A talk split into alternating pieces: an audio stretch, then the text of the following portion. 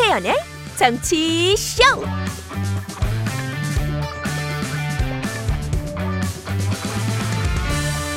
여러분 안녕하세요. 김태현의 정치쇼 김태현입니다. 주말 사이 여당 분위기가 어째 싸합니다. 서울신문 대통령실 한동훈 사퇴 요구 한동훈 할 일 하겠다. 조선일보 대통령실 한동훈이 불공정 공천 당내 실제 원인은 명품백 문제 이 사안은 윤희석 국민의힘 선임 대변인이 출연하는 2부 여야 대변인단 토론에서 좀 다뤄보도록 하겠고요. 그리고 분위기가 묘한 곳이 또 있습니다. 개혁신당 이준석 대표가 제3지대 통합에 대해서 이미 골든타임이 지났다. 이렇게 얘기했죠. 여기에 관련된 입장 일부에서 미래대연합의 이원옥 공동대표로부터 들어보도록 하겠습니다. 잠시 뒤에 뵙죠.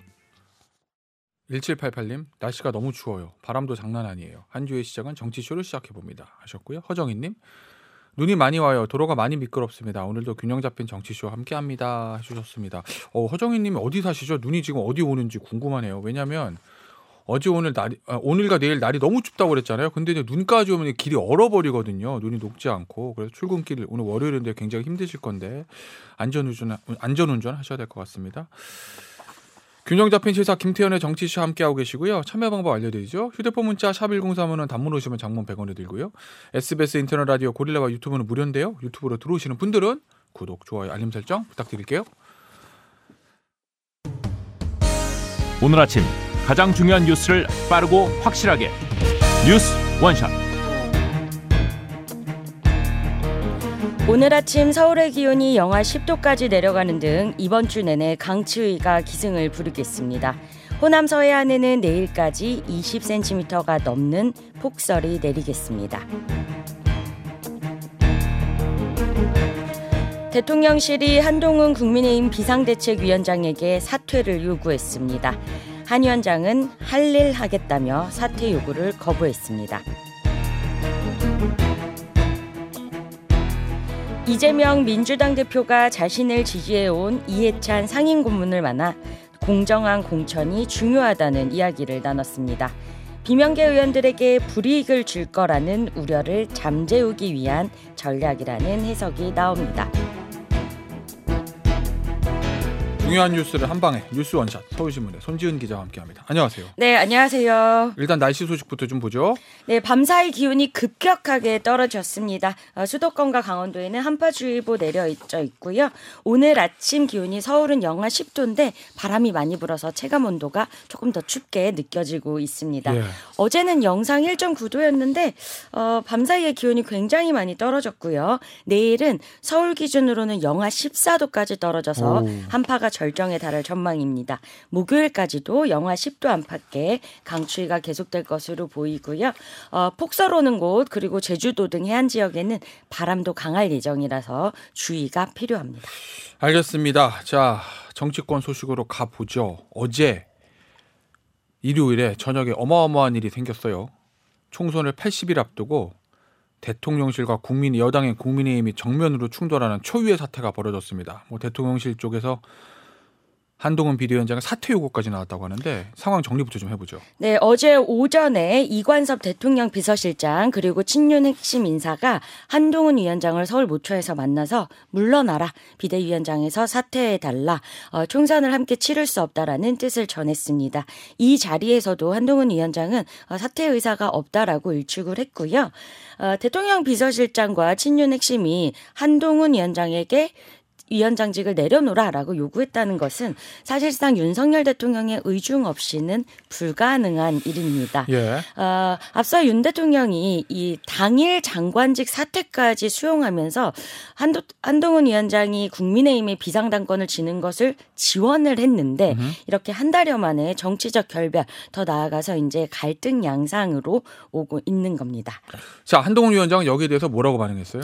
자, 어제 이제 관련 보도들이 먼저 나왔습니다. 어, 한동훈 위원장이요 곧바로 굉장히 짧은 입장문을 냈습니다. 국민 보고 나선 길 할 일을 하겠다라면서 사퇴하지 않겠다라는 뜻을 밝혔고요. 어, 대통령실도 어제 저녁에는 조금 메시지 정도는 나섰습니다. 비대위원장의 거취 문제는 용산이 관여할 일이 아니다라고 했습니다.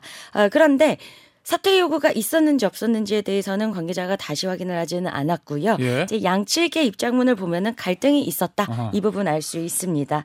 그러면서 대통령실은 어, 이른바 윤 대통령의 기대와 신뢰 철회 논란과 관련해서 이 문제는 공정하고 투명한 시스템 공천에 대한 대통령의 강력한 철학을 표현한 것이다라고 했습니다. 자, 일부 언론 보도를 보면 저 오늘 어제 오전에 이관섭 비서실장 그리고 친윤에 같이 만났던 친윤 핵심 의원이 윤지혁 원내대표다. 뭐 이렇게 쓴 언론도 있더라고요. 동아일보로 보니까. 그러면은 그 보도가 맞다고 하면 대통령실의 넘버원, 당의 넘버 투가 만나서 한동훈 비대위원장에게 사퇴하라라고 얘기했다는 거잖아요. 맞습니다. 그러면 이 저 윤석열 대통령과 한동훈 위원장의 오랜 관계를 생각해 봤을 때 대통령실에서 한동훈 비대위원장에게 사퇴해라고까지 한 이유가 뭐예요? 네, 일단 대통령실에서는 어, 한동훈 위원장이 자기 정치를 위한 사천을 할 우려가 있다라는 이제 취지의 발언들이 나왔습니다. 예. 이제 예를 들면은요, 어, 지난 17일 서울시당 신년 인사회에서 한동훈 위원장이 김경률 비대위원을 서울 마포 을에 어, 출마 가능성을 이야기를 했고요. 이제 일부 논란이 있었습니다. 요것을 사천으로 규정을 한다. 이러면서 공천 시스템 공정한 공천이 되지 않을 수 있어서 어, 한동훈 위원장과 총선을 치를 수 없다라는 뜻을 밝혔다는 겁니다. 그렇지만 어, 그렇지만 당내에서는 김경률 비대위원이 어, 끊임없이 회의마다 김건희 여사의 입장 표명 또는 사과가 필요하다라는 입장을 밝혀온 게 문제가 아니었냐라고 보고 있습니다. 그리고 실제 어제 한동훈 위원장과 이관섭 실장 그리고 이제 친윤 핵심 인사의 네. 만남에서도 공천 문제가 아니라 김건희 여사의 명품백 논란의 당의 대응에 대한 섭섭함이 전달이 됐다라고 합니다. 결국 김경률 비대위원이 저랑 인터뷰할 때 최초로 이제 김건희 리스크란 여섯 글자를 얘기를 했고 그리고 그날 한동훈 위원장이 이제 어 마포울에 이 사람이 나갑니다라고 했을 때 저 유튜브 방송 나가서 뭐 사과해야 된다, 뭐 말이 앙뚜안했다 이런 얘기를 했잖아요. 근데 그걸 한동훈 비대위원장이 제지하지 않고 뭐 국민 눈 뭐 저 부족한 부분이 있다, 국민 눈높이에 맞춰야 된다 이렇게 얘기해서 소위 말하는 김경률 비대위원의 말에 힘을 실어준 거 여길 문제 삼았다는 거예요? 네, 그리고 김경열 비대위원은 지금 네. 비대위 구성 중에서 한동훈 위원장이 좀 가장 가깝게 직접 발탁한 사례로 이제 네. 저희가 알고 있습니다. 어, 그리고 한동훈 비대위가 출범하기 전에는 국민의힘에서는 사실상 김건희 여사 리스크는 일종의 금기시 됐었는데 예. 어, 김경열 비대위원이 회의마다 공식석상에서 공개적인 발언을 해왔고 예. 그리고 어, 한동훈 위원장도 특검법과는 조금 다르게 명품백 논란에 대해서는 국민 눈높이에 맞는 조치들을 예. 계속 언급을 했습니다. 그리고 이제 수도권 출마 예정자들이 계속 이 부분에 대해서 힘을 싣고 있는데 이 부분에 대해서 대통령실과 친윤계 일부가 어, 우려를 표했고 또 대통령실의 입장에 동조하는 것 같습니다. 자, 그럼 당내 의원들 분위기는 어때요 지금?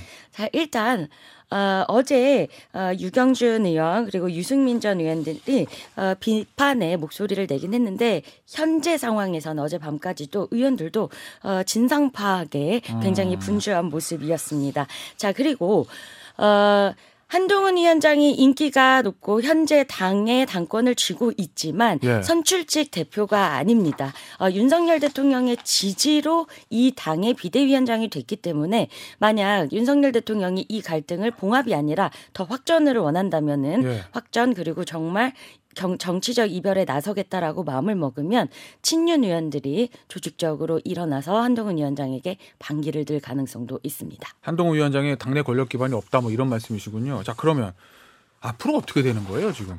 자, 일단 오늘이 굉장히 중요합니다. 예. 한동훈 위원장은 어제 사퇴 요구 응하지 않겠다는 뜻 분명히 밝혔고요. 예. 그리고 어, 김건희 여사 관련해서도 어, 대통령실의 요구 때문에 대응, 뭐 국민 눈높이 이 입장을 바꾸지 않겠다고도 했습니다. 자, 오늘 어, 이제 아침에는요 오전에 사전 비공개 회의가 있고 9시 비대위 회의가 있고 예. 그리고 오후에는 어, 고동진 삼성전자 대표 영입식도 있습니다. 자, 비대위 회의 9시 시작하면은요, 한동훈 위원장이 어떤 말을 하는지, 그리고 또 하나는 김경률 비대위원이 김건희 여사 관련 발언을 할지 말지 이 여부도 주목됩니다.